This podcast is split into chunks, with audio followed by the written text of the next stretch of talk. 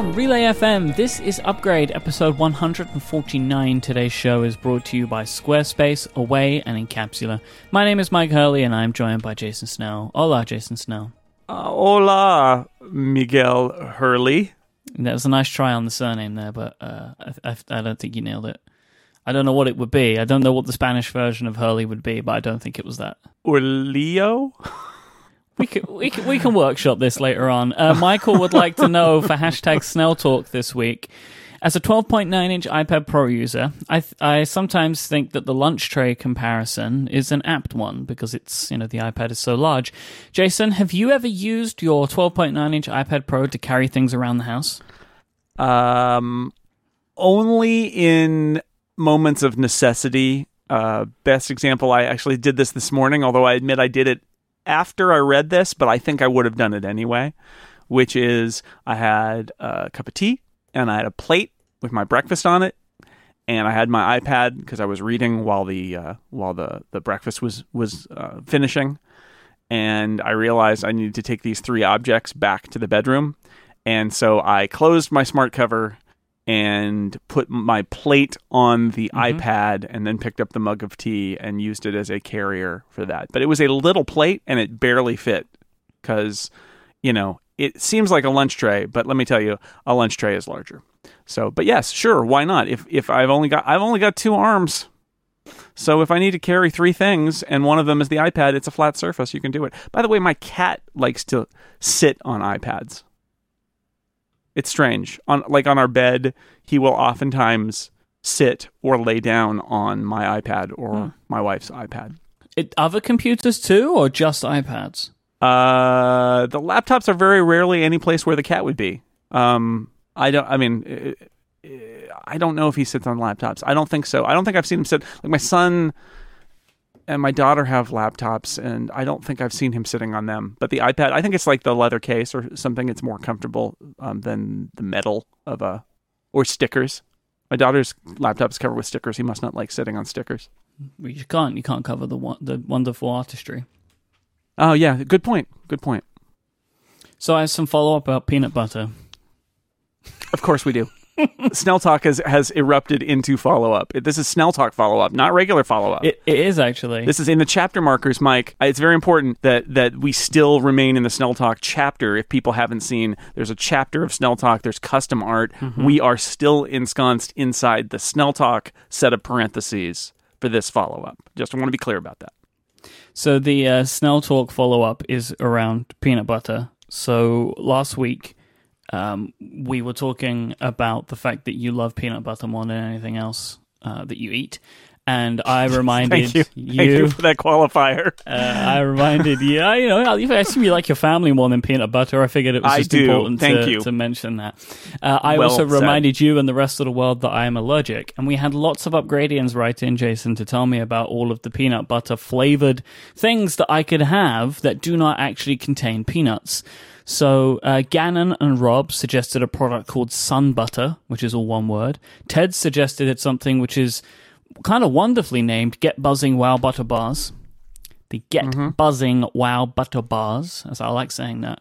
And Phil, Andrew, and another Jason all suggested something called just Wow Butter. So I think Wow Butter seems to be the winner here because I assume that the Get Buzzing product contains something called Wow Butter. So Yes. I, I do have a thought about this though. So I was looking at all these products thinking, oh, interesting. I don't like the flavor of peanut butter because Ah, in my mind, if I ever It tastes eat like peanuts or smell peanuts, I get scared, right? So I, I, I appreciate all of this. I appreciate the feedback. Um, but as I started thinking about this and wondering if I should get some, I decided I didn't want to do it because it would probably make me feel uh, rather unwell to, to eat anything peanut related. I would imagine you'd be like uh, nervous, right? Like, like uh, it it would set off something in you because this is normally the taste of, of danger, the taste of death, and uh, or potential death anyway.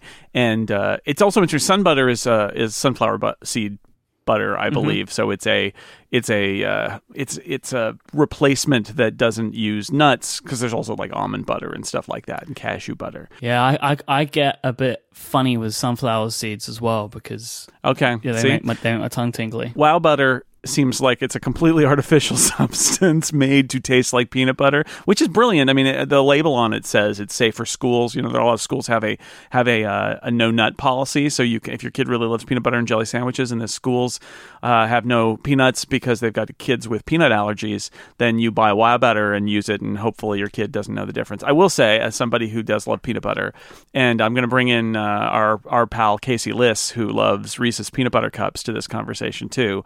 There are two sorts of flavors of peanut butter. There's actual peanut butter, and there's artificial ish peanut butter like flavor. Uh, and I wonder which one Wow Butter is because, like, Reese's peanut butter cups taste like peanut butter, but kind of not. We just were um, uh, traveling last weekend and uh, weekend before last, and uh, the little, small town we were staying in had a brand new like a fudge shop that opened, and the kids went in there, and one of the fudges they bought was this peanut butter fudge, which I tasted, and uh, and because I because of peanut butter, and my my reaction was, oh, this is like the filling that goes inside the Reese's peanut butter Yep. cups. It's not quite real. It's real-ish.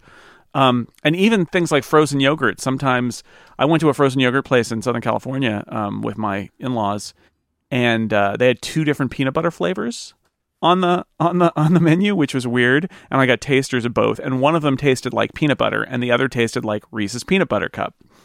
Uh, like it, it was not natural. It's it tasted kind of weird. So my my long point here is um, I wonder whether the artificial peanut butter tastes like peanut butter or if it tastes like what we think peanut butter should taste like.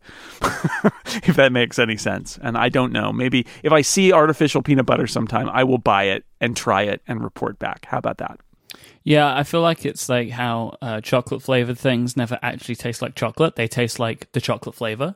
Which is an approximation and you can see where they're going with it but it's not the same as the actual flavor that happens with a lot of artificial flavors where they are like um an analog sometimes closer to it sometimes further away like the purple like purple flavor that you'll get in a in a popsicle or something that uh, it- or even orange, right? Like orange doesn't actually taste like orange. But purple the purple flavor which is supposed to be grape and it kind of is like grape juice but it's not quite right or the red flavor that is supposed to be cherry but is kind of not. Um, there, there there are degrees of how we can take artificial flavorings and get them close to what the real flavor is and some of them are close and some of them are far away and I, i'm saying with peanut butter i can kind of tell the difference but um, i'm curious about how good an analog something like the Wow Butter is. So yeah peanut butter talk here we are If you'd like to submit a question to Snell Talk, which may later also be included in follow up, uh, you can tweet be. with the hashtag Snell Talk. They go into a spreadsheet and we can pick them out for later in the show. Thank you to Michael for suggesting the question and everybody this week who sent in uh, peanut butter replacements for me. Um, I appreciate the work that you all did, um, but I will be sitting this one out, I think.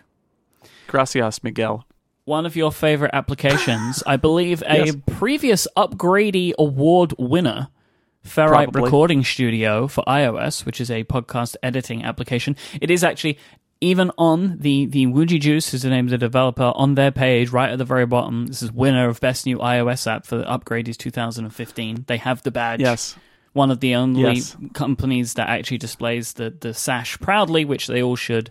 Um, I wanted to mention this because Ferrite 1.6 came out today, and I'll mention this for two reasons. One, it is a huge update, so it Ferrite now has the ability to encode into MP3 and export an MP3, and also add MP3 chapters. And I'm assuming all of this is available because of those patents that just recently expired on MP3. Exactly right. And Exactly also, right. customizable keyboard shortcuts is one of the new features, allowing you to change any keyboard shortcut or to choose from templates, which are modeled on desktop uh, editing applications like Logic. Now you said that this was a major stumbling block for you in editing was the, the your frustration about like using it because you wanted to use this with a keyboard, which I only used when I started, and I very rapidly stopped using it with a keyboard, and and you were frustrated by the keyboard shortcuts. because they weren't the ones that I knew. And the reason I wanted to mention this is because uh, at a meetup in London, the developer of Ferrite was there, and I begged and pleaded him to add this, and he did. And I played around with it today, and it's great. I have some some further feedback that I'm going to give for him. There's some there's some keyboard commands that are kind of hidden. uh, f- in Logic that I would really love. Like, for example, if you, uh, I think it's Shift I. Again, I have all these mapped to uh, a Wacom thing. Um, it inverts your selection, which is really good. Uh, I like that one a lot. Um, so there's there's some additional stuff that I that, but like I'm really pleased because the thing is, an application like this, I think it's really good to be able to uh, wherever you can help people moving from other applications because you know I I speak for myself, but I don't know the. I mean, if you say to me like, "Oh, what is the this this action that you do all the time on the keyboard? What is the actual keyboard command?" Sometimes I can't remember, but like I just do them. My hands know them, right? Like it's muscle memory. So when Yeah. I sit down at an application, sometimes the idea of trimming something in my mind is mapped to the keyboard command in which you use to trim something, right? So it's when you go somewhere else and it has different keyboard shortcuts, it can be really disorientating. Um, so I, I, I was really pleased to see that that that uh, they were able to do this uh, for Ferrite because it's also really interesting in that Uh, because when we were talking, I've never seen an application do this before, like where you can literally just change the keyboard shortcuts and Apple and like so when you bring up, you know, you can hold down the command key on iOS if you have a keyboard and it shows you that little sheet, like that, you know, that is populated by whatever keyboard commands you've entered in. Like it's it's really really powerful, and it is another example of just a it a, a really fantastic application, um, which is just continuing to get more and more and more powerful over time. So I just wanted to to give them a shout out for this work. I appreciate it. I actually use this. I've been using this beta, obviously, because I'm on the beta list. And uh, somebody somebody uh, tweeted at me this weekend and said, "Oh, look, there's this update that does MP3 encoding." And I said, "Yeah, these three podcasts that I did last weekend were all exported using the MP3 encoder in Ferrite, which is great Right. because I used to have to export a."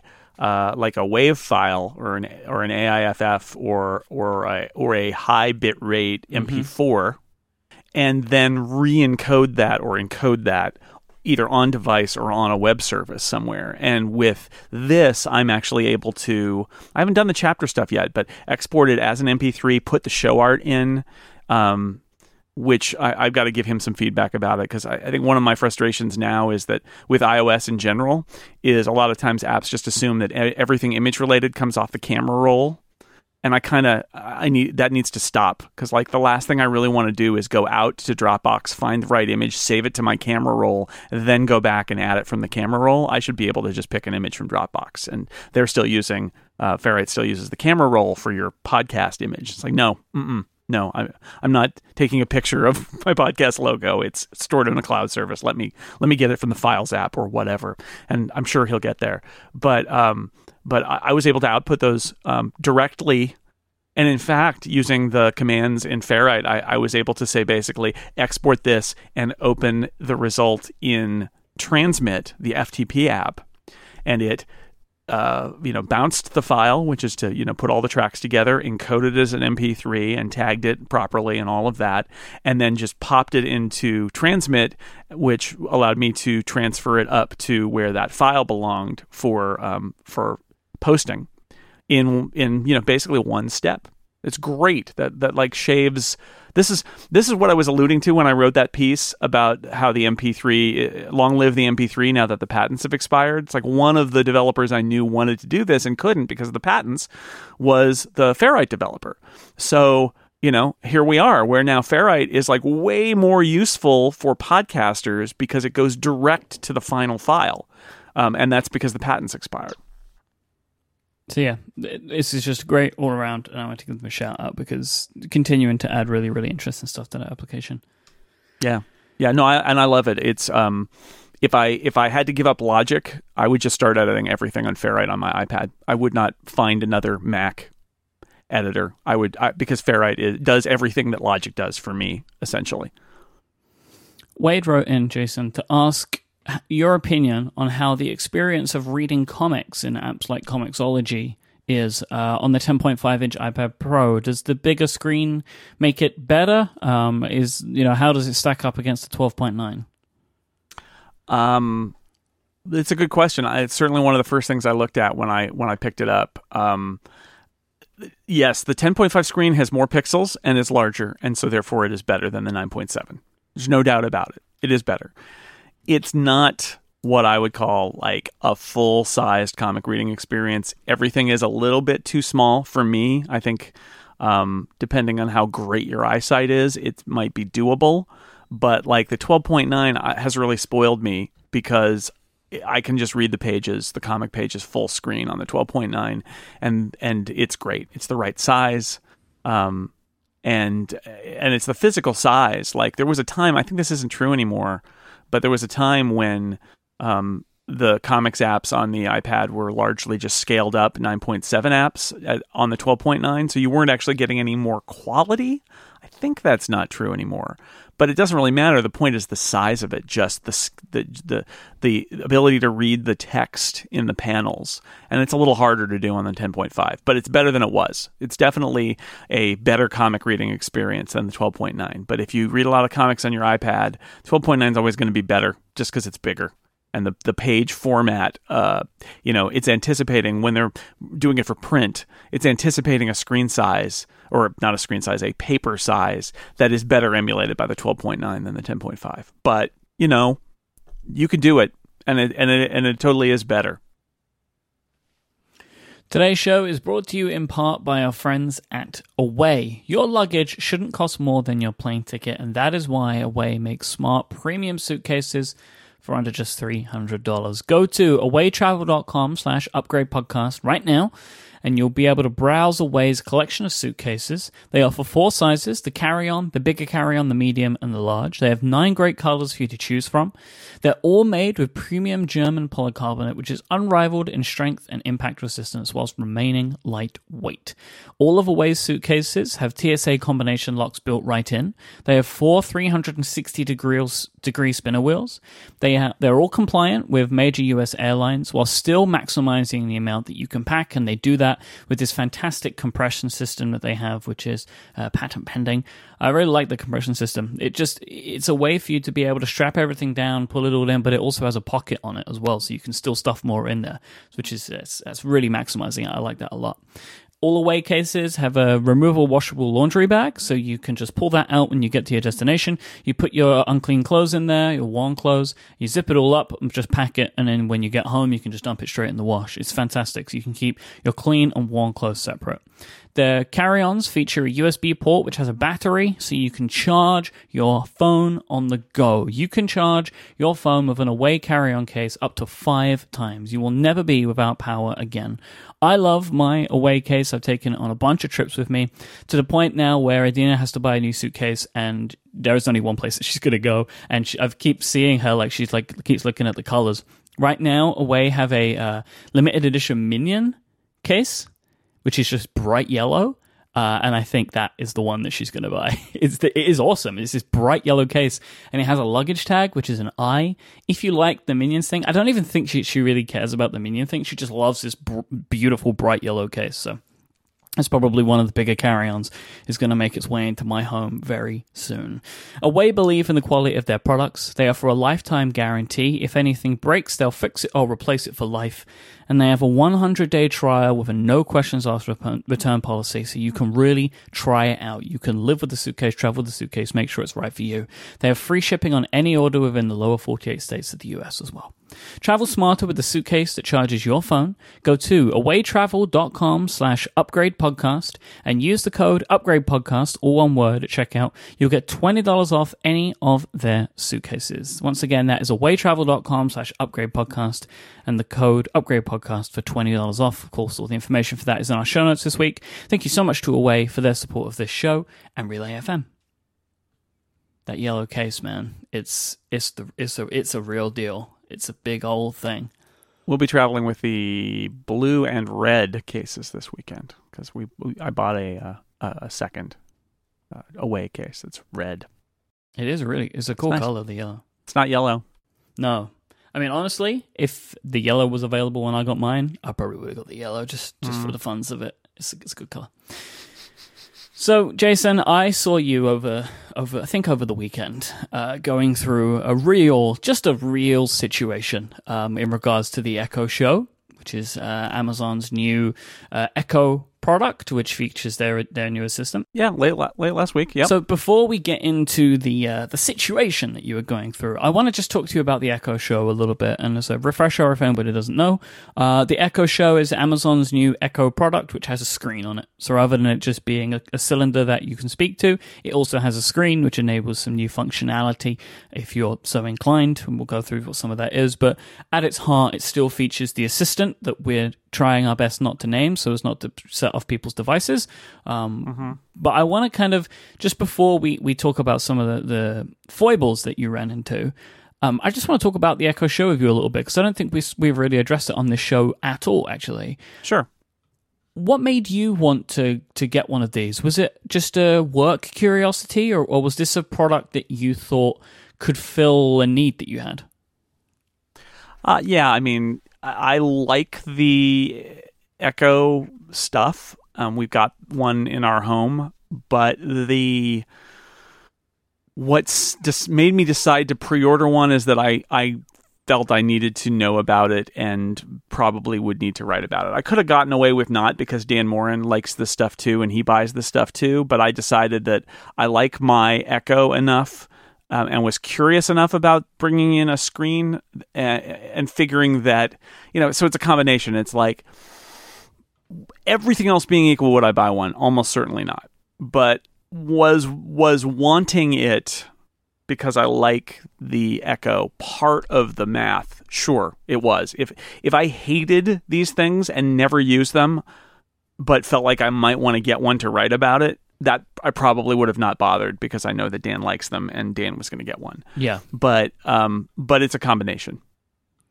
What do you think about the hardware? I think it is not bad, and that the photos don't do it justice because they make it look like a giant television set, and it's really quite small. It's a small molded piece of plastic. The styling on it is kind of weird, but it's so small, especially the black one, which where it just kind of fades into the background. Um, it's it's it's pretty unobtrusive. It doesn't bother me. There's some issues with it in the in the sense that it has a direction now, and the nice thing about the original Echo cylinder is that it doesn't have a direction. Being you know a cylinder, it's sort of facing all directions at once. And this one, because of the screen and because the speakers seem to be firing forward, you need to you know you're more aware of the position of the hardware and uh, that was inevitable, I guess. You know, really, when you put a screen on it, then then the location is more relevant, and that and that's an issue. But I think it, I think it gets I think it gets knocked because of its looks, and I find the looks generally unobtrusive, and um, I, I do think it looks much less of a big deal in person than it does in a photo where you don't understand the size context, and it seems like it's this Right. laughably large old '80s kitchen television set kind of thing. Uh, you- you're saying about the, the direction of it. I know, you know, in our house we have one of the regular echoes, one of the echo dots in another room, and kind of the way that we command the echo to do things, we just say it wherever we are. You know, just walking around the house, you know, you just shout things out, whatever. But it doesn't really, we don't really think about the placement of the device very often unless it's not listening to us. Have you found that as a change for you? Do you feel like you're talking to the Echo show more than the cylinder, or is that not a thing? Like you, you know, you say like it, it, it, I think you're maybe more aware of its place in the home because you look at it more often. Have you found that that's changed your relationship to the device in any way? Uh, it's still early days. Um, I think like uh, my daughter just pointed out how much she likes the lyrics feature, like that it'll just play the song lyrics along Mhm. with the music.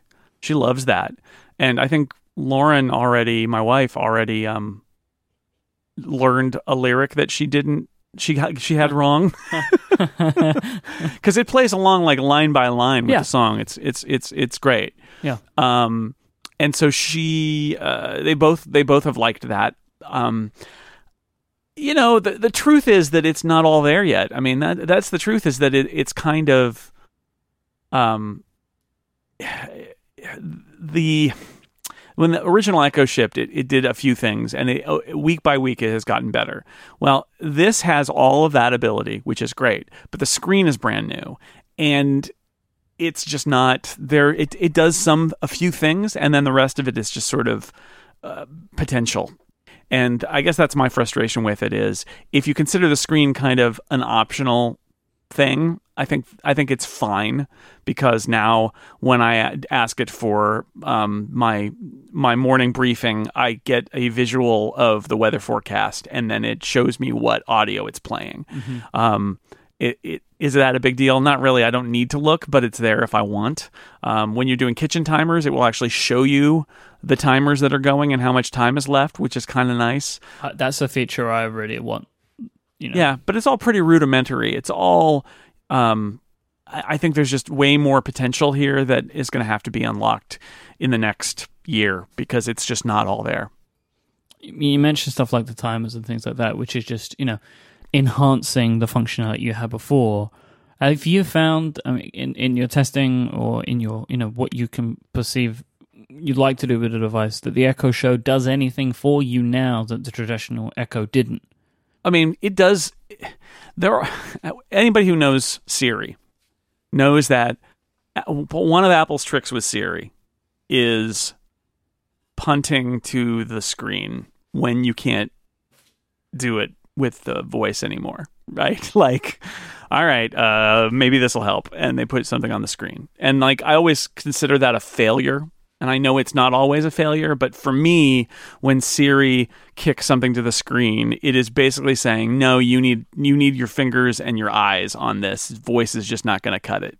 And I feel like ultimately, uh, unless I'm asking like, "Show me a picture," like it should be the screen should be like annotating the results, not required. And so, um, and in that context, it can be it can be good to do that. So I see that with the Echo Show already. That there are things that. Um, maybe there's some things that it's punting, but there are also ways where it just gets enhanced by having that annotation. So, like playing music on the Echo um, original or the Dot is uh, hit and miss, right? I don't know, I assume you've tried this too. It's like you say play this album and it says, "Oh, I did I don't I can't find that." And it's cuz you yeah. didn't say it quite right. One of the biggest struggles I have is if uh, there is a, an album where the, it also shares the name of a song and trying to get it to right. play the album is basically impossible. Yeah, I've I've had some success in saying play the album so and so by so and so, but it's it's hard. So here's an example where that that I like, which is the screen is there. If you're in a position to interact with the screen, you can say, uh, "Hey, lady," in the plastic box that looks like a TV, because mm-hmm. um, it's not a canister anymore. Uh, show me albums by Radiohead. Uh, okay, that's vastly superior. And and, mm. and it will bring up a list of Radiohead yeah. albums, and you can literally th- th- from there, if you tap on OK Computer, OK Computer plays. Okay, that is. Or good. you can say, "Hey, late," and it'll be like they'll they'll be numbered. Like number one is OK Computer, number two is the Bends, number three is um, in Rainbows, and you can say, "Hey, lady, play number one," and that will also work. It's the equivalent of the finger tap. You can that do is either better. one. That is better. Right? Um, also, you can play Jeopardy. I should mention that because my kids love it. That if you ask her to play Jeopardy um, Monday through Friday, it will give you six trivia questions that are from Jeopardy with a little blue screen from the TV show Jeopardy, and you have to answer in the form of a question like you're playing on Jeopardy. And occasionally, you'll hear Alex Trebek, the host of Jeopardy's voice. Uh, that's pretty funny. There, there's some room for stuff like that. That's an, uh, an uh, it's a good demo because it's like an audiovisual experience. It makes it into something that's not quite a TV, but not quite a disembodied voice. Yeah. and it has the look of something you know as well, right? Exactly, because it put, puts up the familiar blue card on the screen, so you feel like you're actually sort of seeing the show. So there's there's a lot of little fun stuff that that it's doing, and that's my point. Is is I think it's got huge potential, but the problem is like there's not a lot there right now, and there's not a lot of customizability right now. And I can imagine over time, like the home screen is the great example, and I wrote about this because it drove me it, it drove me batty. Like it's very limited what you can do to customize the home screen. The, the um basically it, it it's got the screen is on and it shows you some stuff and it'll cycle through some different stuff. But the amount of control you have over that is very limited. There is a setting for the home screen that's only on the device. All Amazon Echo users have been trained to do everything through everything through the app on their phone, right? Everything. You can't do it on the web really. You have to use the app. And I look at the app and it has no settings for customizing the home screen. And I write this article. It's like, why can't I customize the home screen? And somebody says, oh, well, there's a there's a different settings menu on the device. What? And it's like, well, you have to either tell it to show you the settings menu, or you can swipe down on the touchscreen from the top, and a little menu comes down, and then you can tap the gear icon and go to settings, and there's a display options, and there are some settings that are in common between the app and the on-screen settings, and then there's some that are different, which is so terrible in so many different ways. Like um, you trained us to do the the app, but now not everything is in the app. So why is why is everything not in the app still? And and if you've got a device on device menu, why not tell people in the app that they need to go to the device to set their settings? But instead, Amazon has split the difference. So if you go in there and you finally find it, what you get is a couple of switches. You get switches that say, do you want to show calendar events? Do you want to show uh, tips or cues or something like that?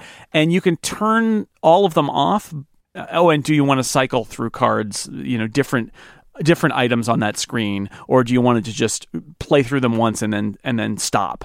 Because that can be distracting. So if you turn all of those off it doesn't really there's no granularity. You you can't uh, as far as I can tell, like install like uh, uh, a skill that puts something cool on the screen, and uh, with everything off, it still has stuff on it that is annoying, like uh, with everything off, it still will put up. Um, it stops saying, "Here's this interesting uh, video of puppies," right? Which it does. It's like totally uh, wild car chase video.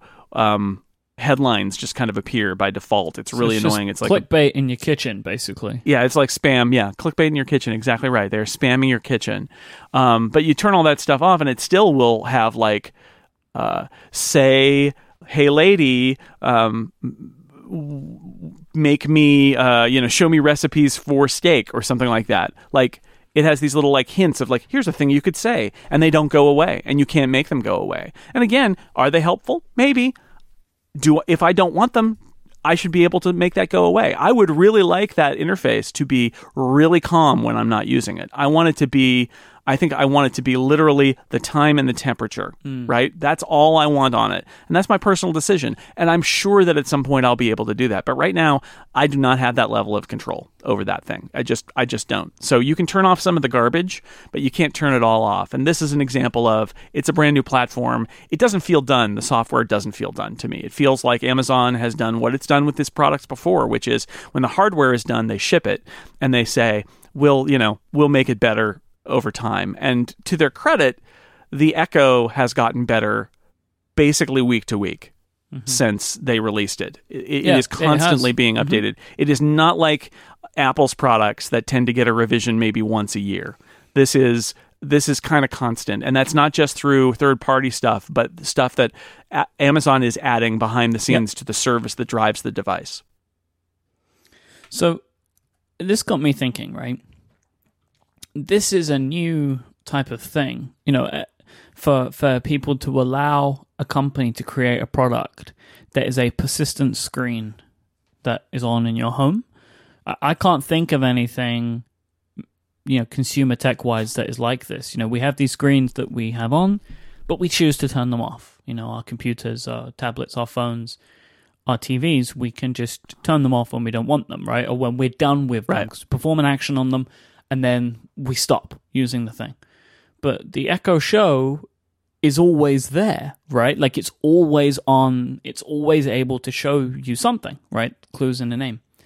So I'm wondering what level of control should we have of a screen that is always on? And I really feel like, personally, there should be a million customization options for a product like this.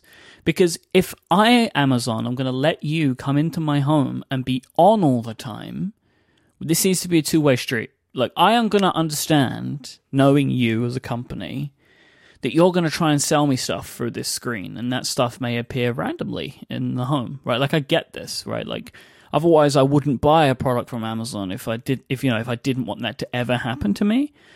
But in exchange, I want to be able to be really granular about what is on that screen. You know, like what do I want to be there? Do I want news or not? Do I want my calendars or not? What calendars do I want? Do I want email to be on there? Do I want temperature on there? Where do I want the temperature to be? Like, I want a million settings for this device. Yes that I can get to. And again, you can nest them, you know, you can make them advanced settings, but I feel like that there should be a two way street. If I'm going to let you come in my home and be a screen that is on 24 7, then you need to show me what I always want to see, not what you think I might want to see. Like, this has to be an exchange that it doesn't sound like they're living up to. There is a tremendous responsibility when you have that screen that's always on somewhere in the house, I feel. Tremendous responsibility. And yes, Amazon does Kindles with special offers and stuff like that. And I'd actually be okay if they said, well, you can get this for $20 less and we get to show you things on the screen. Um, I wouldn't love it, but I could. I at least there would be a, a, a deal to be made there, and people who don't want to see that stuff could could pay to turn it off. Um, but even then, like bill, I think billboards in your kitchen and having this product be viewed as a spamming thing is a is a is a mistake for Amazon. It's missing the bigger picture because of that responsibility. Because as accepting as I am of commerce in many other areas of life, to have a, a, device that my family sees as useful sitting in the kitchen suddenly be just kind of showing us distracting garbage on the screen, it's like I don't want that. And again, every every family, every person is going to have a different um, a different take on it, which is why you have to have that customizability. And hey, if you want to set it with a certain set of defaults, great. If you want to make it really easy for people to turn things on and off with voice commands or menus or whatever, great. But in the end, yes, this product needs to be way more customizable than it currently is because of the responsibility you have in a situation like that. Yep. I'm happy that in that. Uh, settings menu that's only available on the device that I can turn off the the headlines, right? Because that makes the viral videos and clickbait headlines go away, and that makes me happy because those are the ones that really enraged me. Um, in other areas, it's like, yeah, I, I would like to say show the weather forecast at all times. I would like to say. Um, you know, there are things that need to be improved. Like the calendar support in there right now is really poor. It shows you your next event, and if you have an all day event, it just shows you shows shows it to you as midnight. Um, and it's it's meaningless, and, and it's like Perfect. one event. It's like I have five things tomorrow, and it's showing me one, and it's a thing that just says this is where my son is going for camp tomorrow. It's like because we use all day events. Uh, that's that's a thing we use. It's like that needs to be better. They need to do a better job of expressing what is coming up uh, if there are multiple events and dealing yep. with all day events better and things like that. In a way that I really don't understand, like with all of the companies that are currently making products like this, why they think there's only one person with one set of calendars. You know, like if if we were gonna have this in our home, we want our calendars to be on it. Well, I would want my calendars and Adina's calendars on it, and for the to display that in a clear way, right? And I feel like the, from what you're explaining to me, it, it can barely even show events correctly, let alone do something which is relatively complex, you know, as, as that is to show these multiple people's calendars. But like I understand that like families have a family calendar, you know, everybody also has their individual calendars, and it might be nice to show those rather than you know just all of Jason's calendars in the Snell household being the ones that everybody yeah. sees, rather than their own individual ones as well.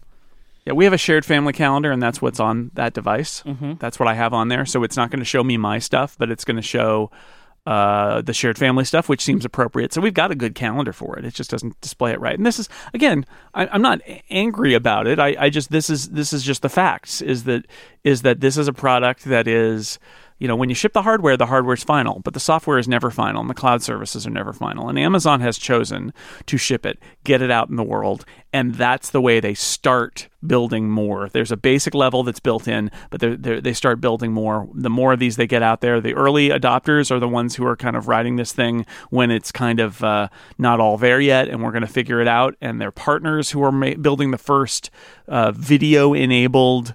Uh, uh, skills for this. They're part of this journey. And I would actually bet that in a year that this product is going to be way better than it is now.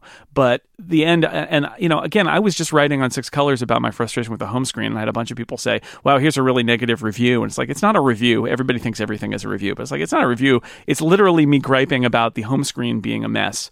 Um, but at the end, I do say the home screen is such a mess that you probably shouldn't buy it yet. Like it's it's not going away. Amazon's not going out of business. They'll keep selling this thing. But right now, be aware that just because the Echo has become a more sophisticated platform for audio, uh, the video stuff is not. The video stuff is where the Echo was when it started, which is a few partners, a few things they're trying, and they'll figure it out as they go. And if you want to take that ride, great. I think it's kind of fun and interesting. This goes back to like, I want the Echo in my kitchen because I love it. Um, and then, as a writer and observer of technology, I want the Echo Show in my kitchen because I'm kind of fascinated about what it does, what it doesn't do, and where their progress is being made. So that's why I am keeping it and am am kind of happy to have it, even though it's weird and. Uh, I don't think I would recommend that most people get one unless they really are uh, willing to take that journey. I mean, yeah, you can watch you can watch TV shows and stuff on it too. That's the other funny thing. Through it's attached to Amazon's video library, so if you want to just like watch a TV show while you're cooking, you could you can do that actually, which is interesting. I think it'll be more interesting when you'll be able to fairly easily, you know, maybe tune into like if they if they did integration with your cable company or something, that could be really interesting to say, um, play this channel and have it just stream that channel in your house. I have Wi Fi access through Comcast on my iPad to all live TV in my house, right? I can stream all of that when I'm, in, when I'm at home because Comcast knows I'm on their network. Like, wouldn't that be interesting if the Echo Show also turned into a TV set like it literally is a kitchen TV set. So I could say play this channel and it would just stream that live. They're they're not there yet maybe they'll get there sometime, and that would be really interesting. But we'll have to see because you know maybe Amazon's like, no, we don't want to be a TV. That's not what they want. But we do want you to watch TV shows on it from Amazon's library. Okay, that would be something. I don't know. Today's show is also brought to you by Squarespace. Use the offer code UPGRADE at checkout and you'll get 10% off your first purchase. Make your next move. With Squarespace, they let you easily create that website for your next idea, project, or even an occasion. I'll get to that in a second. With a unique domain name, the ability to utilize beautiful award winning templates that are super easy to customize to your own feel, and so much more, Squarespace is going to be the perfect place for you. They have award winning 24 7 customer support if you need any help with anything while setting up your site. But no matter what it is that you're looking to build, Squarespace can be the home for that. Maybe you're looking to create an online store well, Squarespace can help you. Maybe you want to create a portfolio for your artwork, they can help you. Maybe you want to create a blog, they have everything you need. They're the all in one platform that lets you take care of all of this stuff and so much more. There's nothing to install, no upgrades needed, no patches that you have to worry about. They've got it all covered. I'm uh, about a year away, a year or so away from getting married. And I'm going to be setting up a Squarespace site for all the people that are coming to our wedding it's perfect for stuff like that. They have templates for these things. You can like password protect websites. It's fantastic. And I think that the tools that they have, like for stuff like this, I don't know why you'd go anywhere else. I can set things up really easy. I can integrate maps. I can put music in. I can put albums in if I want to. We can put like contact form information. Everything can go there. It's all one little place. I can just have it for a year and then you know whatever. It's fantastic. I'm going to use Squarespace for that. We've already been thinking about how we're going to set that up. It's also been fun, like looking through. Um, looking through some people's portfolios and stuff. We're looking for photographers and stuff right now, and one of them sent me a, a link to something like a password protected area, and I knew the password kind of page was a Squarespace site. And I was like, ah, good work, photographer. You, you made the right choice. Squarespace plans start at just $12 a month. You can start a free trial today with no credit card required by going to squarespace.com and then use the offer code UPGRADE when you sign up. You'll get 10% of your first purchase when you do this and show your support for this show. We thank Squarespace for supporting this show on Relay FM. Squarespace. Make your next move, make your next website. Jason Snell, I want to talk about expensive smartphones. Okay. Get your so, checkbook out, Myke. Um, I mm, I don't never done no. I think I've written three checks in my life. Hashtag Myke was right. Expensive phones, right? Um, you always yeah, buy a more expensive phone than I do. I do, I do, and we'll see how that ends up shaping up later this year. So I want to set the mm. stage mm. a little bit, Jason Snell, with some some news that had been buzzing around towards the end of last week. It's a company called Red RED, all capital yes. letters. They make high end cameras and they have been for a long time. Um, my memory of Red, they kind of came out of nowhere with this this product, uh, which was like a HD video camera, and blew everything else out of the water, and have continued to do so since they came around. They make incredible stuff that's used all over the place now, movies and uh, technology YouTubers use red cameras, right? Like they are serious, serious hardware. Well, they have announced out of nowhere that they are making a smartphone. Uh, it's an Android device, and everything they're saying about this, if this wasn't a company that had a good track record, I would be screaming vaporware because it really feels like it. It feels like this is a product that is full of hyperbole, falsification, and will never ship. But Yeah. Red do have a, a, a track record of doing things that seem outside of the realm of technology that in, in the current state. Like, you know, at least that's my feel of them over time is that they have always been able to push the envelope past what you think is, is achievable in the fields that they're working in, in, in, in camera technology. However, saying all of that, Red are saying that their phone uh, is going to is called the Hydrogen. It's going to feature a 5.7 inch display that can somehow switch between 2D, 3D, and what they're calling holographic multi view content. Uh, it's going to be a modular phone, which is a huge uh, red flag. Not like this is like a, a warning flag. To say modular these days is not a good sign. Uh, apparently, All capital phone- letters, red flag. yeah, I, that's what I was trying to avoid. Uh, it's shipping in uh, early 2018. They say it's starting at one thousand one hundred ninety-five dollars for an aluminium version, and one thousand five hundred ninety-five dollars for a titanium version. There is a ton of stuff about this which is dubious, um, but there are people that are excited about it. I'm interested to see if and what they're able to produce. But I only bring all of this up to set the scene of expensive smartphones because that is an expensive smartphone, right? They're making two models and they're both over $1,000. So, can Apple do this? Can Apple sell an iPhone that starts at $1,000? So, I read a great article on Daring Fireball this week where John Gruber was kind of breaking down the potential for what the price ranges could be and why they would be that way for the next three iPhones. So I'm going to try and sum up uh, John's assumptions, right? So the assumptions are that there will be three iPhones: a 7s, a 7s Plus, and an iPhone Pro. We'll call it for the for the sake of this conversation. That will be debuting in September. The iPhone Pro will be supply constrained because it will be harder to make and the parts will be more expensive. And because of this, Apple will charge a higher price for this phone because they are able to reliably uh, make less of them than usual, right? It's, it's more expensive to make, it's harder to make, they can't make as many of them, it's going to be supply constrained. Charge more money for it. So let's imagine that the iPhone Pro comes in at a similar price range to this red phone, right? Like uh, $1,100 for the regular one, and then $1,300 for the top of the line one, right? The iPhone Pro if this is a price so, so i wonder jason is this a price?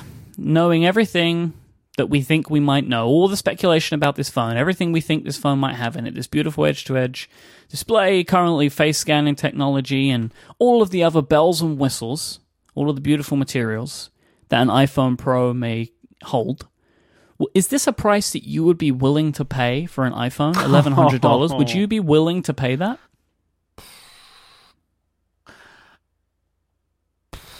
Uh, prob. I, that was not the question I thought you were going to ask. Pro- I don't know. I mean, uh, amortized over um over two years, that is forty five dollars a month. Over three years, that's thirty dollars a month. Um, we are, although eleven hundred dollars for a phone seems ludicrous, um, we're currently paying seven eight hundred dollars for phones. Right? Yep. These are these are not despite all of the misconceptions based on carrier subsidies and contracts, this is what phones cost. So this is a higher end version of that phone. Um, I would have to think about it again, uh, as with so many things that we cover. I would probably need to buy one because I would need to write about it. But uh, if I, it's kind of hard to imagine, but like if I if I had no need to do that and I was just a person, um, I would consider it depending on how what the details were and how long I thought that I would use it, two or three years. It might not be unreasonable. This is for a lot of people, as as Gruber mentions in his story, the most important device that they use. Right? This is the, your iPhone is your most important device. So would you pay for the best one and then use it for two years? you know, I, I, I think it's not unreasonable, and I think the the fact is what this conversation is not doing is saying that Apple's going to make the next iPhone cost twelve hundred dollars, and so everybody's going to have to buy a twelve hundred dollar iPhone because what this seems to be suggesting is that Apple is intending on making an additional model that is, Mhm. that is more I mean, almost aspirational, or if you want to put it this way, it's a it's a cutting edge design that is that Apple is capable of making, but not capable of making at their standard price point. Or volume. They can't make 80 million Yes. of them. Yeah, well, that that too, and that that it's funny because we talked about that when we were talking about one of these other devices. The oh, what was it? Uh, oh, it was that Andy Rubin phone that still hasn't shipped. Yeah, the essential. uh, that that they they admitted that there's no way they could ship in volume, right? They, they they they were trying to catch people's eyes with their specs and their cutting edge design, but all of that was rolled into a phone that basically can't be made in at scale because it just can't. And Apple's one of Apple's challenges is everything they do gruber mentioned this everything they do has to be at scale right this is the most popular single consumer product uh, consumer electronics product in the world probably or among them uh, among a handful like lots of iphones get sold every year. Lots and lots and lots. Mm-hmm. And so some tech is really cool and apple i think apple there's so much here. I think apple's technical people and designers sometimes get frustrated because they see other people making cutting edge phone designs and cu- using cutting edge technology like Andy Rubin's phone, maybe like this red phone, where Apple knows full well how to do all of that. They've investigated all of that. And if I'm an Apple, one of the things that might frustrate me is yeah, we can do that too if all, if all we want to do is sell 10,000 of them. But nothing we do sells 10,000. Everything we do, if I'm an Apple designer or a technical person, it's like everything we do, it's great. Everything we do sells millions and millions and millions of units. But it also means that we would need millions and millions and millions of all the parts, which may not be possible. And then we would need to put them together at a speed at which we could sell them as fast as they're being ordered, which is not possible. So we can't make that. And that leads that leads to a dangerous perception that Apple is behind.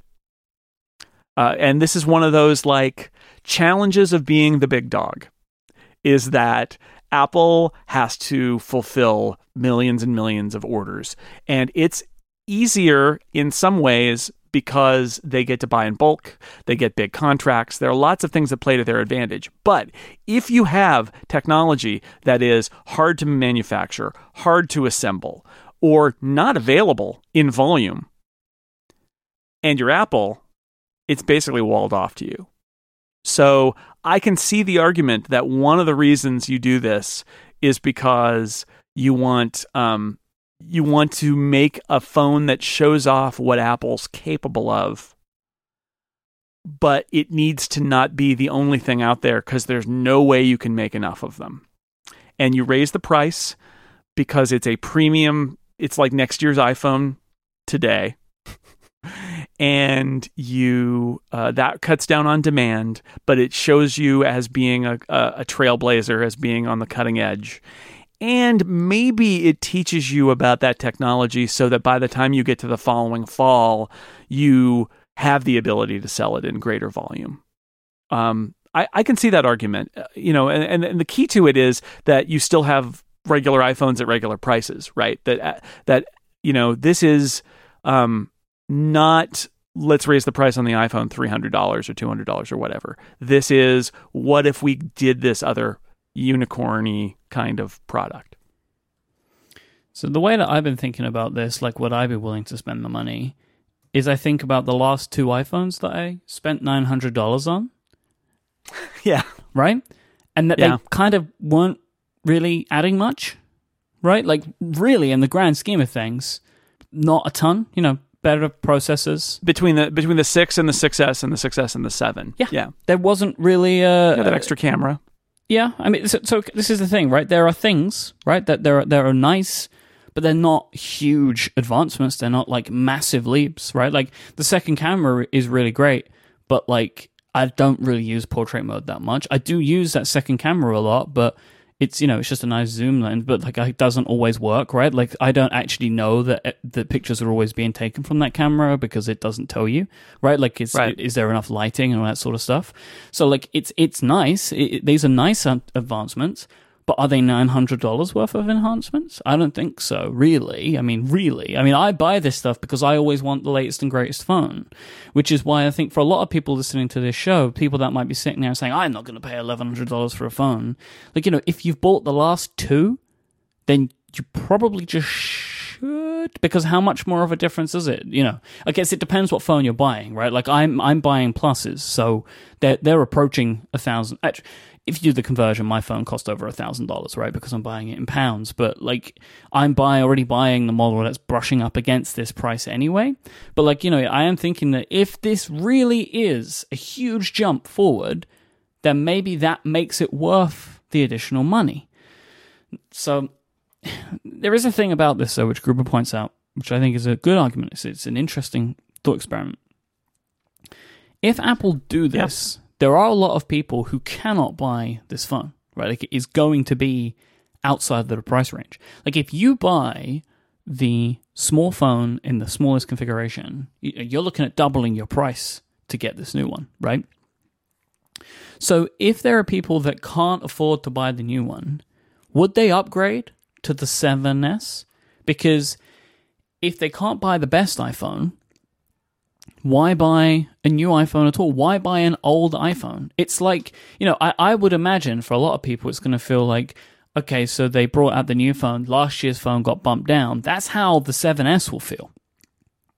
It's going to feel like the old phone, even though it's new, because all of the marketing will be for this new unicorn iPhone Pro is this going to be a risk for them? Like, could Apple end up harming sales of the iPhone line overall because they have this aspirational phone that some people can't get, so they just don't upgrade? They wait until next year. Do you think that that is a risk? Yeah, I mean that that is consumer psychology, right? Is sometimes more important than All right, okay, let me back up. Nerds like to believe, a lot of nerds, that uh, it's all about specs or it's all about price or it's all about some ratio that can be calculated. I feel like a lot of people in our atmosphere, in our area, kind of make comments like that. But, you know, buying psychology is not always logical. And it has there are lots of unintended consequences of, of doing things like this. So just the existence of I mean, there's so much here. Just the existence of a high end iPhone changes the game because, as Gruber himself has pointed out on many occasions, um, the best, the, you know, everybody drinks the same can of Coke. The president of the United States and a construction worker drink the same Coke. Um, everybody has the same iPhone. You, you know, everybody gets there's no there's no t- Tiffany iPhone. Everybody gets the same iPhone so there's a danger in having a higher end iPhone at all because it makes the other iPhones seem less special, right? Just the, even if they're no different, even if the iPhone 7s and 7s Plus are exactly what would have existed before and would have sold perfectly within expectations before, the existence of anything above them changes our perception of them now they seem older. Now they seem less capable. So there's that. That is, that is an issue.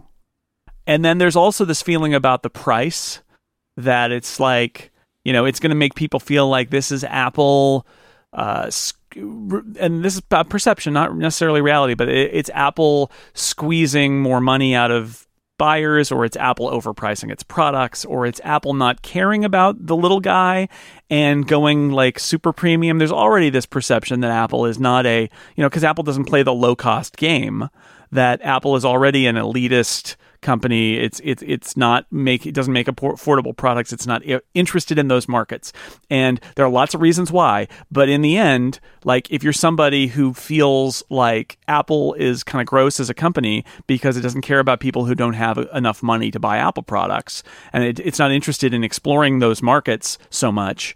Um, then this this fits into that, right? I mean, we know people in our business who can't let go the gold Apple Watch, right? who can't let go of that and continue to use it as an example of Apple being out of touch and not making the world a better place. We know, you know, we know people who who say stuff like that to this day, even though the golden Apple Watch is kind of come and gone. This feeds into that perception, so that's an issue. Um, so, so I I do think that doing a product like this is risky um, and could really hurt the iPhone. Uh, but you know, it is a calculation about how you want Apple to be perceived because, like I said before, on the other hand, um, you've got other companies making products that have features that Apple probably wishes they could make but feel like they can't. Then again, that is not a great um, excuse for like what Samsung is doing, right? Samsung is kind of advancing the ball, and Samsung has huge volume on their phones. So I don't want to overstep on the on the uh, on the volume thing because if Samsung can do an edge to edge OLED display, Apple probably can too and make it available in high volume. So um, there is an element of this that is why can't Apple just make that the new iPhone?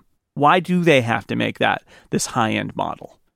And there may be reasons. There may be things that Apple is not willing to do that Samsung was willing to do in terms of compromise. It, who knows? I, I, don't know. We don't know the details of these phones. But I think it's worth asking that question. What is special about this phone?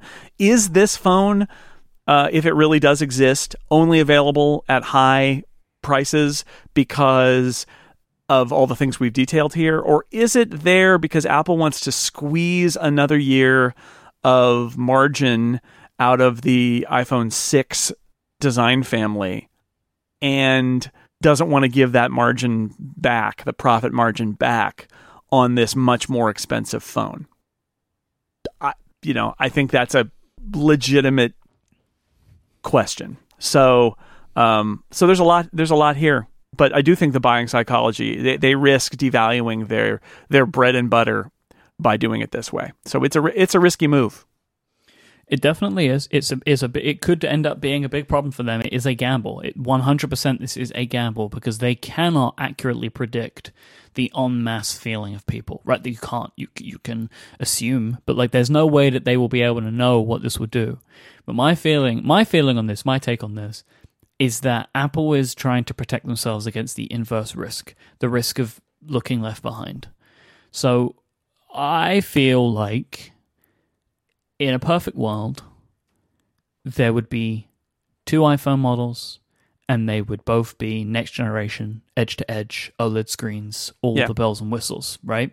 Or one if it's a mu- if it's a little bit bigger phone with a much bigger screen they could even get away with maybe doing the, the one and saying we don't even need the plus anymore. It's all in here. I mean I, I, think they will in the future though right? Like i think that we if we get this one model i think in the future there will be a bigger one right? Because then you could put a six inch screen in the size of the plus right? So you know you you could keep going. potentially. I'm just saying you could extend that argument down to the ultimate simplification which is here's our new iphone. It's so great we don't even need two of them. Sure. here it is for sale um, but my question would be if you're Apple and I come in and say, here's the reality of building this phone.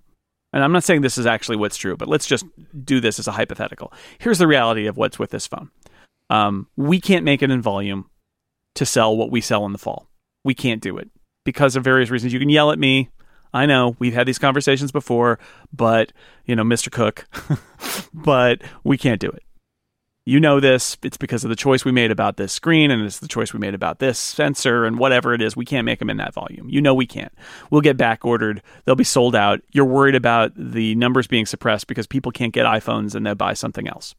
So we can't do that. Uh, we also here's how much it's going to cost to make it, at least at first, and that means that we can't keep our margins and charge what we charge for the last models or even 50 or $100 more. It has to be more than that if we're going to do it. So what do we do? Do we not do it? Do we just put it off? We can give it to you in a year. I know we've been trying for a year to do this phone already, but we can do it for next year probably. Um, or we can release it now, um, but you're going to have these huge issues. What do you do if you're Tim Cook? And that's the, that strikes me as being the choice, right? Is do you um, do you sweep away the old models and release this thing and it's just not available for a long time and the margins are bad? Do you not do anything and just not release it and have us push the 7S out there? Or do you compromise and create this kind of hybrid, which is the rumor that they will ship them both? Yeah, this this is what I'm getting at, right? Like this is what I think. Like in this ideal world, this is just the new iPhone, but they can't do it now. So what do they do? Do they just do they wait one more year? But if they do, when people go to the phone stores, you've got this iPhone which has looked this way forever, and then around it, all of these Android phones with these growing screens. And you know, I understand the idea of people being tied to uh, a brand and etc. etc. But when you're selling 80 million of them, 10% of those people is a significant amount, right? And if 10% of those people are willing to switch, that's not going to look good for the investors. That's not going to look good for a company that's already struggling because they can't keep their growth going. You don't want to start to see a decline because you know they, it looks like the iPhone is is kind of being left in the dust. So a way that you combat this, which is the route that I think that they're going down with this, is well, we can't do it for everyone, so let's make this phone that some people are going to buy. It's going to increase our average selling price, and hopefully we'll still sell as many iPhones as we would have sold anyway and we then keep the perception that we're doing things well. We continue to make it for a year. Over that period of time, we drive down the cost, and then in 2018, all of the iPhones that we make can look like this. Right? That this is where I think they're they're, going with this. I, I think that in an ideal world, Apple just has one or two models of the next iPhone, and it's this only one. But they can't. Yes. They just can't, can't, do it. So instead yeah. of risking, so that they're taking a gamble but I think mm-hmm. it's the better gamble. I think this is a better gamble to say, you know, Apple is making a really expensive phone is better than Apple can't innovate.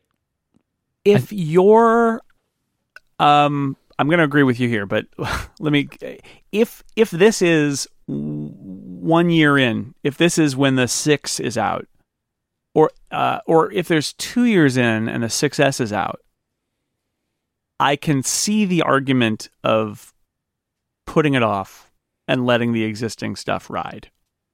But I agree with you that I, what tilts this approach toward being the right one is this perception that Apple has not done a whole lot. Perception, but that it's it's a real perception exists. Like perception is, oh, it doesn't look any different, even though we know that the insides get changed and all of those things. The perception that Apple is going to, for four years in a row, release basically the same shape phone, and it'll just have some differences on the inside. Like that is tough, right? Mm-hmm. And that that puts on the pressure to show something different. And to get back to that red phone or the Andy Rubin Rubin phone. Um, the I think Apple, from a point of pride, doesn't, and a point of branding, does not want to be perceived as making um, boring phones. That because part of Apple's brand and part of Apple's cachet is that they are on the cutting edge, and I think that some of this is probably motivated by, um, by by you know, you can call it pride if you want to make it um, personal, or you can call it branding if you want to make it more technical and business appropriate. But either way, it's the idea that there's cool stuff out there that you can do with phones, and we're not allowed to do it because X, because of our market dominance, because of the huge number that we sell, which is great, but it is simultaneously eroding our perception in the market as being cool. So, how do we make a cool phone? And if we have to ship millions of them, we can't do it. So what do we do? And that's that moment where you say, you know what? We have to make a cool phone. We have to. Even if it hurts the perception of the other phones, we have to make the cool phone because at some point they're going to take everybody's just going to think that Apple's phones are boring. And and you know, the question is going to be if it doesn't work, everybody will be like, well, why did you throw over your incredibly profitable business out of fear of boredom? But it does seem like it's a very Apple trait. Um, going back through, you know, in the culture that Steve Jobs instilled in this company, to throw out, to risk throwing out the old popular thing in order to do what is clearly the future but it might be a rough ride if the market doesn't you know the the buyers don't like the fact that it exists. Yeah. if we assume that this phone is the future of the iphone and that in a year or two all iphones will be like this phone i think it's a stronger argument but it's it is totally a risk. And, and and picking the right time to do it last year this year next year that's why they pay the ceos the big bucks. There is there is an argument that you can make that Apple can make, and they can ride this for one year. Like if they see a dip, you know, totally. you, you can make That's the, the argument conservative... of right. Oh like, yeah, sure. We had to do this. We have to move forward the iPhone to the next ten years. Like you, know, you can make that argument that one time. Totally. And if you're gonna do it, the anniversary is the right time to do it because you can use the company's history, like the product's history, and you can do all of that stuff. And so, like, this is the if Yeah, you're gonna do this, you do it now, right? I feel that they may, would potentially be making the right decision if that's the route that they go through. Yeah, uh, yeah. I mean, that's you've got lots of fig leaves to use to explain why you're taking this gamble and potentially harming your key product. Mm-hmm. But uh, and, and you say this is for the future. We have to do this now because we this is Apple and we have to do this now. But um, it's a tough one because they're saying that, but they're still selling us. You know, if they're still selling a 7S, then you're not really entirely embracing the future. You're just sort of, you know. But that, Well, that goes back to the know. problem is whatever design that they have created here. Apparently, it's not something that they can they can ship in volume at the at the right price, and that maybe um, I, I don't want to take that as a given. Um, because I, I think it's worth saying this could all be because of a colossal miscalculation on Apple's part in terms of the design. It, they may have been I, I don't want to say it's like this is just naturally this is how it ha- had to happen. It's entirely possible that their reach just exceeded their grasp and they designed this phone that they're now committed to that is the this is the design they've got for their next generation phone and they can't ship it in volume. And I would argue that when you go into a project like this, you're probably going in assuming it's going to be the next iPhone and you're just going to swap it in for the existing iPhone. And the fact that they might potentially have to do this third iPhone, we can tell the story about how Apple wants to be cutting edge. You could also turn it around and say, this is because whoever designed this thing um, made some decisions that led to it being not shippable. So they have to Yeah. make do with this. And that may also be true. It's hard to tell because that is incredibly esoteric stuff that you have to be deep down inside of Apple and the suppliers and everything else to understand. But I think it's worth at least considering that that Apple would not choose I think to do it this way. This may just be where they're where they are with the hand that they've been dealt. Yes, but uh, you know, it's not random. Like decisions were made to make that card in the hand that they've been dealt. And those decisions were made by um, the people building the next generation iPhone.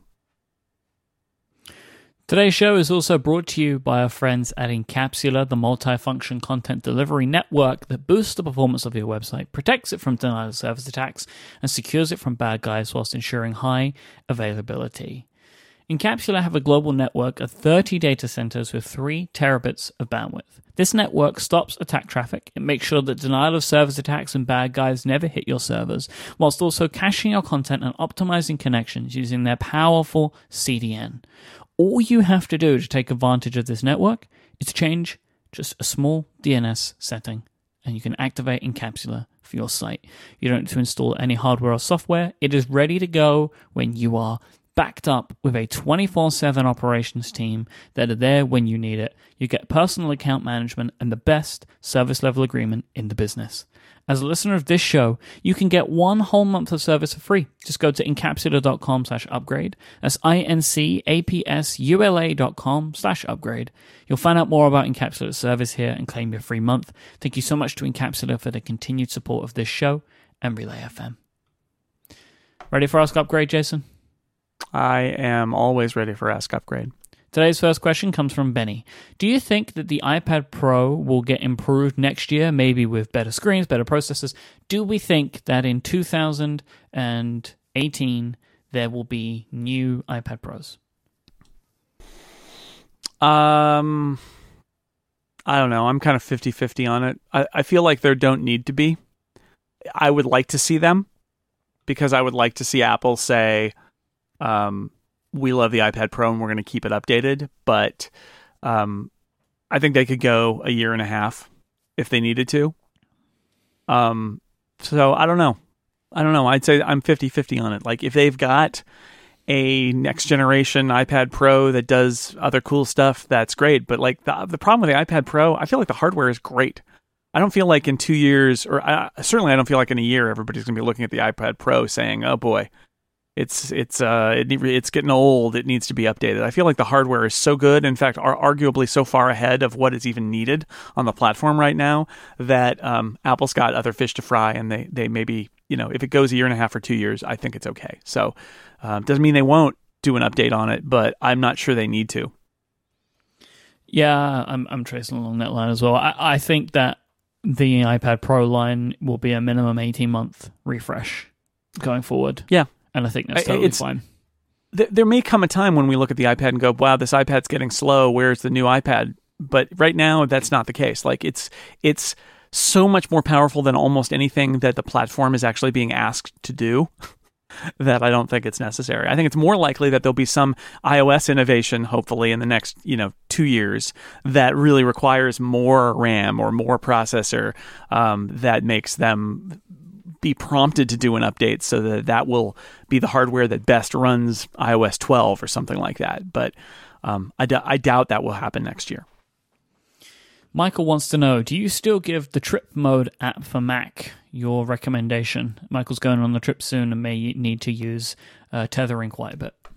Yes, two thumbs up indeed. Um, it's they just came out with a new version. It's great. I highly recommend it to anybody who's tethering on a Mac because you can choose, you can toggle it on and choose app by app what gets data and what does not get data. And that is huge because the Mac doesn't really have a conception of that. And so it'll be doing like crazy high bandwidth things in the background thinking it's on Wi-Fi when it's actually on Wi-Fi attached to a cellular device. So trip mode lets you shut everything off and uh, then selectively shut turn things on. You can see how much data everything's using and turn off apps that are using too much data. Highly recommended. It's great. Good and it's not that expensive either. I forget what it is, but it's it's cheap. It's worth it. There's a Windows version too. There is in case that's your bag. I'm looking like at that sort of the thing. page right now. Yeah, if that's if yeah. that's what you do, it's seven ninety nine. And you don't need it on iOS because iOS actually has it built into the operating system. It knows the iOS knows the difference between cellular and Wi-Fi, which um, which uh, unfortunately the Mac doesn't. J Mush asked, "Why aren't there a bunch of uncertified smart connector accessories on eBay like how it was with Lightning?" Uh, why aren't there? I turn this around and say, why aren't there a lot of un, uh, a lot of smart connector devices in general? I suspect they're related. So part of it is there aren't that many iPads out there. There are iPads out there, but like in, com- compared to iPhones, the number of iPad iPad Pros is small, and only the iPad Pro has the smart connector. So it's a limited market. And then I think the reason that we haven't seen smart connector accessories in general is probably because the smart connector has some limited use that it was largely designed for Apple for the smart keyboard. And it's a it's open I think in the sense that Apple maybe had an argument about internally about other iPad keyboards and somebody agreed that why not make it open? Why not work with Logitech to do a smart connector based keyboard as well, which they did. They made the the Create. Um, and so it feels to me like a thing that was really designed for Apple and then to do keyboards and then kind of repurposed to be a little bit broader but it's it's a very limited connector and so I think that's the answer is it's limited in what it can do and it's got a very limited market and if you're going to go to the trouble of making a keyboard that works with a smart connector um, you would want it to be legit so what are you left with like maybe some weird charger thing, like a, a an Apple Pencil charger dongle thing. I don't know. It's just uh, it's just not not worth it. So I think I think this goes back to the smart connector being of incredibly narrow, limited use that more than anything else. Oliver asked, I'm thinking about replacing my dead MacBook Pro with an iPad Pro. Apart from iCloud Photo Library, what photo backup service would you recommend? There are many others. I mean, I use iCloud Photo Library. You could use Google Photos. Um, you could use Dropbox, which will let you do that. You just have to pay. You know, you have to pay for storage depending on what you want to do. But there are options. The only I think challenge is that the the iPad, the iCloud Photo Library is going to be the most reliable because it's integrated into the system. Um, and sometimes you may need to like launch the other third party apps that do backups so that they can work in backing up your photos. But there are uh, uh, from your Mac. I mean, well, if your MacBook Pro is dead, then you where are your photos right now? But if you got them off of them, you could upload them sort of to any service. Mm-hmm. Um, and I mean, I don't have I don't have a comprehensive review of all these services. The Google people seem to really like the Google service. I know if you're a Dropbox user and you've got a lot of Dropbox storage, Dropbox really wants you to share share your photos and save your photos with them because that ties you more to their service. And then iCloud is, uh, I find it very reliable, and the price is actually not bad. So. Wiki asked, We've heard nothing about the Retina monitors to replace the cinema display. Do you still think they're coming? Apple said they're coming when yeah. they said that they were doing a Mac Pro. We won't hear anything about those until the Mac Pro pops up. Yeah, I think that's exactly it. Is that that will be something that gets announced when the Mac Pro gets announced because it probably was a decision that was made alongside the decision to do the mm-hmm. the new Mac Pro. And so I think I don't think even though they could release it and use it with the MacBook Pro or the iMac Pro or the iMac even, um, my gut feeling is they won't. I hope they do, but I do think they're still coming. I think it's just not a priority because it's really a, a perceived at least as being tied to that new Mac Pro. So it's going to be a while. Frank asked, "What are the chances, do we believe, of upgraded AirPod hardware this fall? Trying to decide if it's worth buying a pair now." Um, I feel like we talked about this a while ago. I, mm. I think the chances are low because I think the AirPods are fine. Yeah. And I think that it's a brand new product, which means they are um they were ahead of their time. They were kind of pushed into the market. They're still kind of, I think, struggling to meet demand. Um, they're a cutting edge product. So, what you want to do is let that product stay there for a while and get good at making it and improve your pro- profit margins on every one you sell. It's got it's got some upgradable software in it, so like even iOS 11 makes better use of them. Um, also, I think it's possible that since it's such a brand new cutting edge product, that Apple may even be doing hardware tweaks behind the scenes, but won't disclose them um, and won't market them.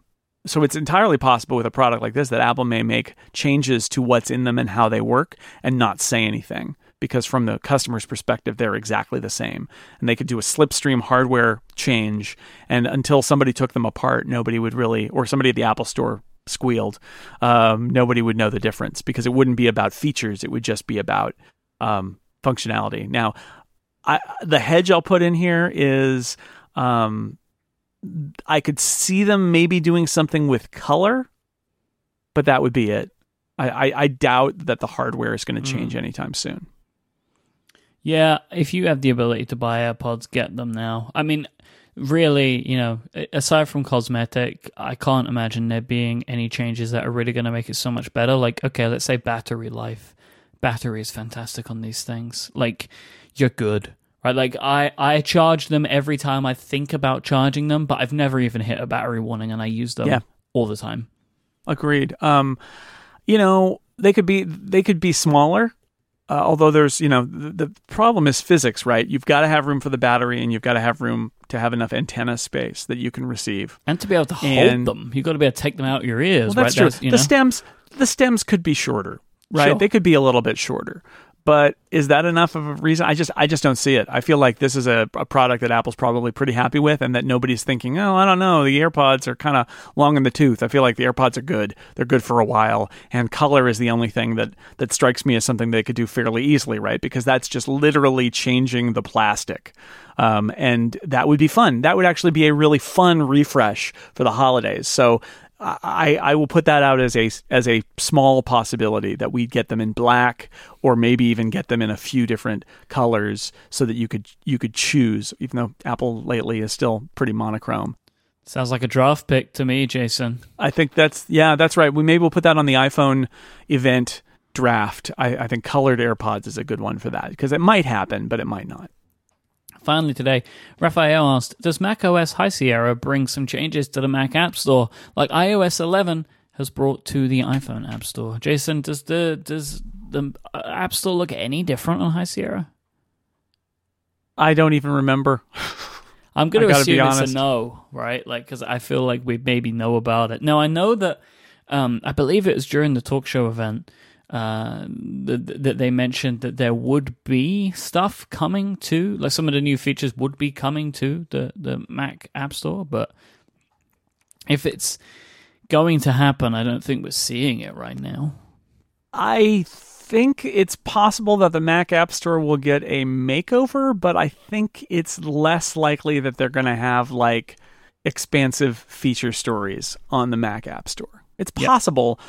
but it's not. I my my guess is it's more like they're going to roll that out on iOS, and then maybe someday they'll do it on the Mac too. But I don't I don't know for certain. I'm trying to picture it. They are bringing that design to other things in Mac OS, but I'm not sure it's coming to the Mac App Store or not. I can't recall. I haven't spent a lot of time in High Sierra, uh, and especially in the App Store app in, in High Sierra lately. Although there's new betas, so everybody can rush out and update to the new betas and see what's changed because that always happens. There's new betas when we do an upgrade, Myke.